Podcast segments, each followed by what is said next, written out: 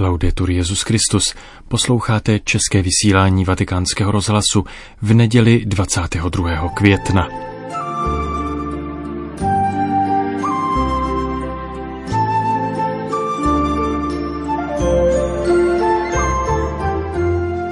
Nejprve jako každou neděli se budeme věnovat papežově komentáři k nedělnímu evangeliu, který pronesl dnes před polední modlitbou Regina Čelí na svatopetrském náměstí. Cari fratelli e sorelle, buona domenica. Milí bratři a sestry, šťastnou neděli. Nel Vangelo della liturgia di oggi V evangeliu dnešní liturgie Ježíš při loučení se svými učedníky při poslední večeři říká téměř jako v závěti zanechávám vám pokoj. A hned dodává svůj pokoj vám dávám. Zastavme se u těchto krátkých vět. anzitutto vi lascio la pace. Především zanechávám vám pokoj. Ježíš se loučí se slovy, která vyjadřují lásku a vyrovnanost, ale činí tak v době, která není vyrovnaná. Jidáš již vyšel, aby ho zradil, Petr se ho chystá zapřít a téměř všichni se ho chystají opustit. Pán to ví a přesto nekárá, nepoužívá tvrdá slova, nepronáší ostré řeči. Místo toho, aby se rozčiloval, zůstává až do konce laskavý. Jedno přísloví říká, že člověk umírá tak, jak žil. Ježíšovi poslední hodiny jsou vlastně jakoby esencí celého jeho života. Cítí strach a bolest, ale nedává průchod odporu nebo protestu. Nenechává se zatrpknout, nevylévá si vztek, není netrpělivý. Je v pokoji. Pokoji, který vychází z jeho tichého srdce, v němž žije důvěra. A odtud plyne pokoj, který nám Ježíš zanechává. Člověk totiž nemůže dávat pokoj druhým, pokud ho nemá sám v sobě. Nemůžete dávat pokoj, dokud nejste v pokoji. vi lascio la pace. Zanechávám vám pokoj. Ježíš ukazuje, že mírnost je možná. Stělesnil ji právě v nejtěžších chvílích a chce, abychom se tak chovali i my, abychom byli dědici jeho pokoje. Chce, abychom byli pokorní, otevření, ochotní naslouchat, schopni rozptýlit spory a dosáhnout schody. To je svědectví o Ježíši a má větší cenu než tisíc slov a mnoho kázání. Svědectví pokoje. Položme si otázku, zda se takto v místech, kde žijeme, chováme my, Ježíšovi učedníci. Zmírňujeme napětí a hasíme konflikty.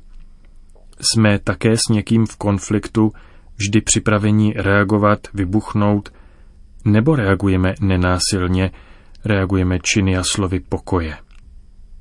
Jak mám reagovat? Každý ať se ptá sám sebe. Tato mírnost ovšem není snadná. Jak těžké je na všech úrovních zažehnávat konflikty.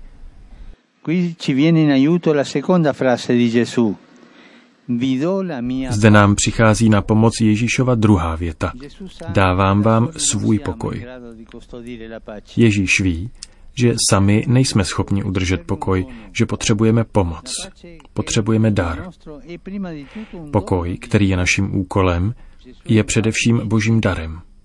Ježíš totiž říká, dávám vám svůj pokoj, ne jako dává svět, já vám dávám. Co je to ten pokoj, který svět nezná a který nám dává pán? Tímto pokojem je duch svatý, samotný Ježíšův duch. Je to boží přítomnost v nás. Je to boží moc pokoje. Je to on, duch svatý, kdo odzbrojuje srdce a naplňuje je klidem. Je to on, duch svatý, kdo rozpouští zatvrzelost a hasí pokušení útočit na druhé. Je to on, duch svatý, kdo nám připomíná, že vedle nás jsou bratři a sestry, nikoli překážky a protivníci. Je to on, duch svatý, kdo nám dává sílu odpustit, začít znovu, protože vlastními silami to nedokážeme. A právě s ním, s duchem svatým, se stáváme muži a ženami pokoje.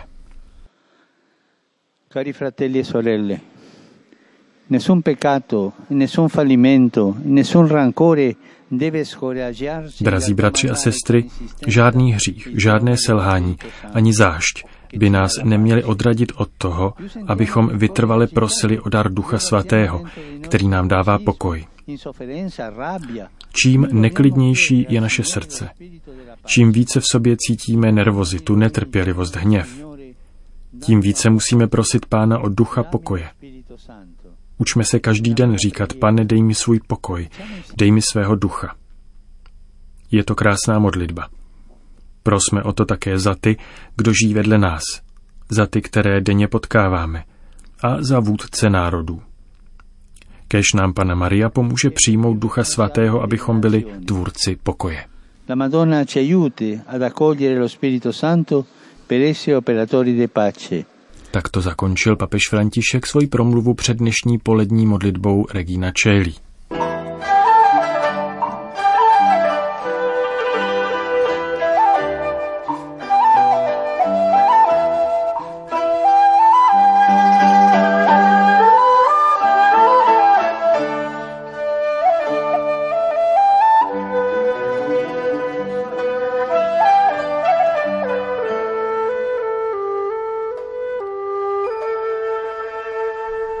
Polední modlitbě pak František připomněl památku Pany Marie Pomocnice křesťanů a vyzval církev, aby se spojila v modlitbě s čínskými katolíky.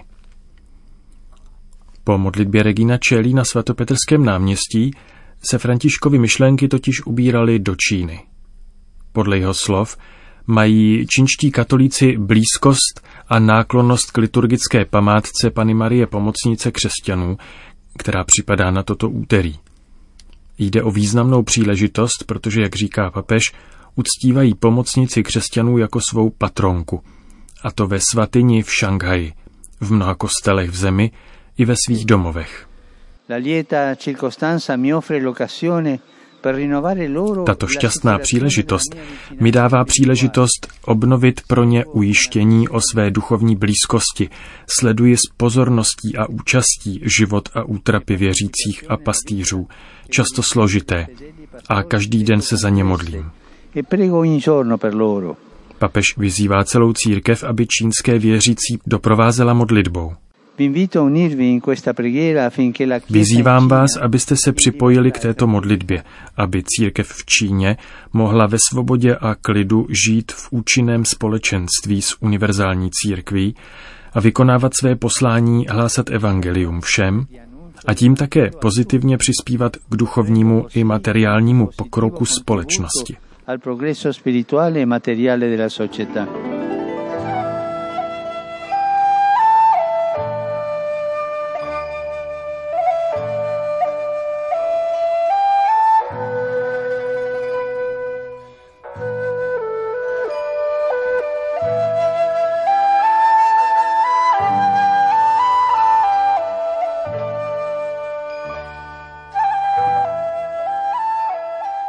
Vraťme se ještě k jedné události, která se tento týden odehrála ve Vatikánu. Myanmarský kardinál Charles Bo kritizoval tento týden obchodování s lidmi a označil obchod s lidskými orgány za novou formu lidského kanibalismu, který přináší miliardové zisky a který navíc ještě prohlubují války. Kardinál Charles Maung Bo říká, že navzdory velkému úsilí v boji proti této metle novodobého otroctví vnesl rozrůstající se konflikt v místech, jako je Ukrajina a Myanmar, do tohoto problému novou a zoufalou naléhavost. Je to epocha morální katastrofy, varoval arcibiskup z Rangúnu v Myanmaru, když promluvil během druhého dne setkání skupiny Santa Marta v Papežské akademii věd ve vatikánském letohrádku Pia IV zuří morální holokaust komodifikace lidské křehkosti, prohlásil tento předseda Federace azijských biskupských konferencí a s lítostí dodal, děje se to v každé zemi a ve válečných zónách, odkud utíkají miliony lidí. Zatímco tisíce lidí projevují dojemné důkazy štědrosti vůči válkou postiženým, bezcitný obchod hyen obchodujících s lidmi, kteří se tváří jako neškodní pomocníci, se točí dál – Papež František připomněl kardinál, po celou dobu svého pontifikátu odsuzuje obchodování s lidmi a opakovaně je označuje za zločin proti lidskosti. Kardinál Bo řekl, že být křesťanem vyžaduje vést válku proti obchodování s lidmi. Mezinárodní organizace práce OSN odhaduje, že obchod s lidmi přináší každoročně nelegální zisky ve výši 150 miliard amerických dolarů, což je třetí největší nelegální ekonomika na světě, hned po prodeji zbraní a výdělcích drogových kartelů. Kardinál Bo vysvětlil, že mezi tři nejběžnější typy obchodování s lidmi patří obchodování se sexem, dluhové otroctví a nucené práce, známé také jako nedobrovolné služby. Nucený sňatek, nucená žebrota a nucená reprodukce jsou podle kardinála další agónie, které tuto trestnou činnost stupňují. Hovořil také o hrůze vznikajících forem nového lidského kanibalismu a varoval, že žádná země není před tímto ohavným obchodem v bezpečí.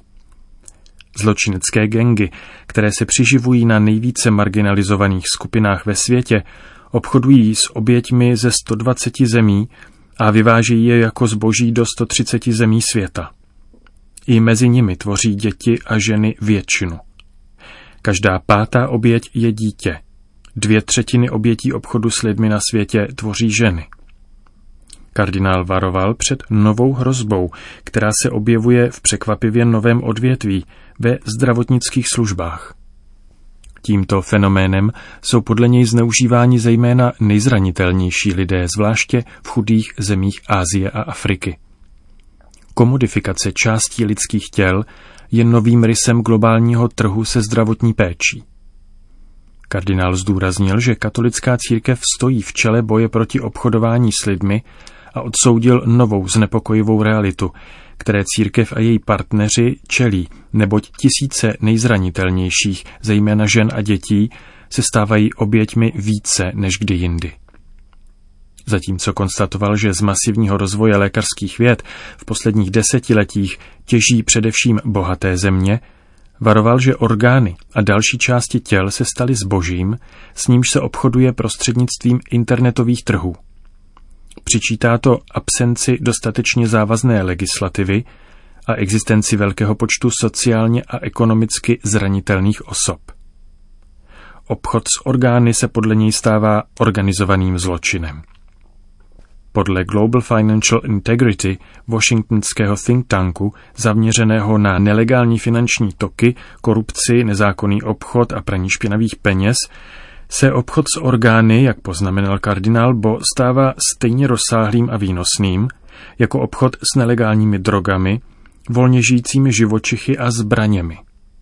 Obchod s lidskými orgány je definován jako forma obchodu s lidmi a v současné době převládá diskurs o organizovaném zločinu. Jehož hybnou silou jsou mafiánské sítě, které využívají chudé lidi pro jejich orgány. Navzdory této hrůze, která postihuje svět, kardinál Bo na závěr znovu připomněl, že Bůh slibuje, že bude vždy s námi. Je to pán dějin, milující, živý a osvobozující Bůh, řekl kardinál Bo, který nás volá ke globálnímu poslání. Končíme české vysílání vatikánského rozhlasu. Laudetur Jezus Christus.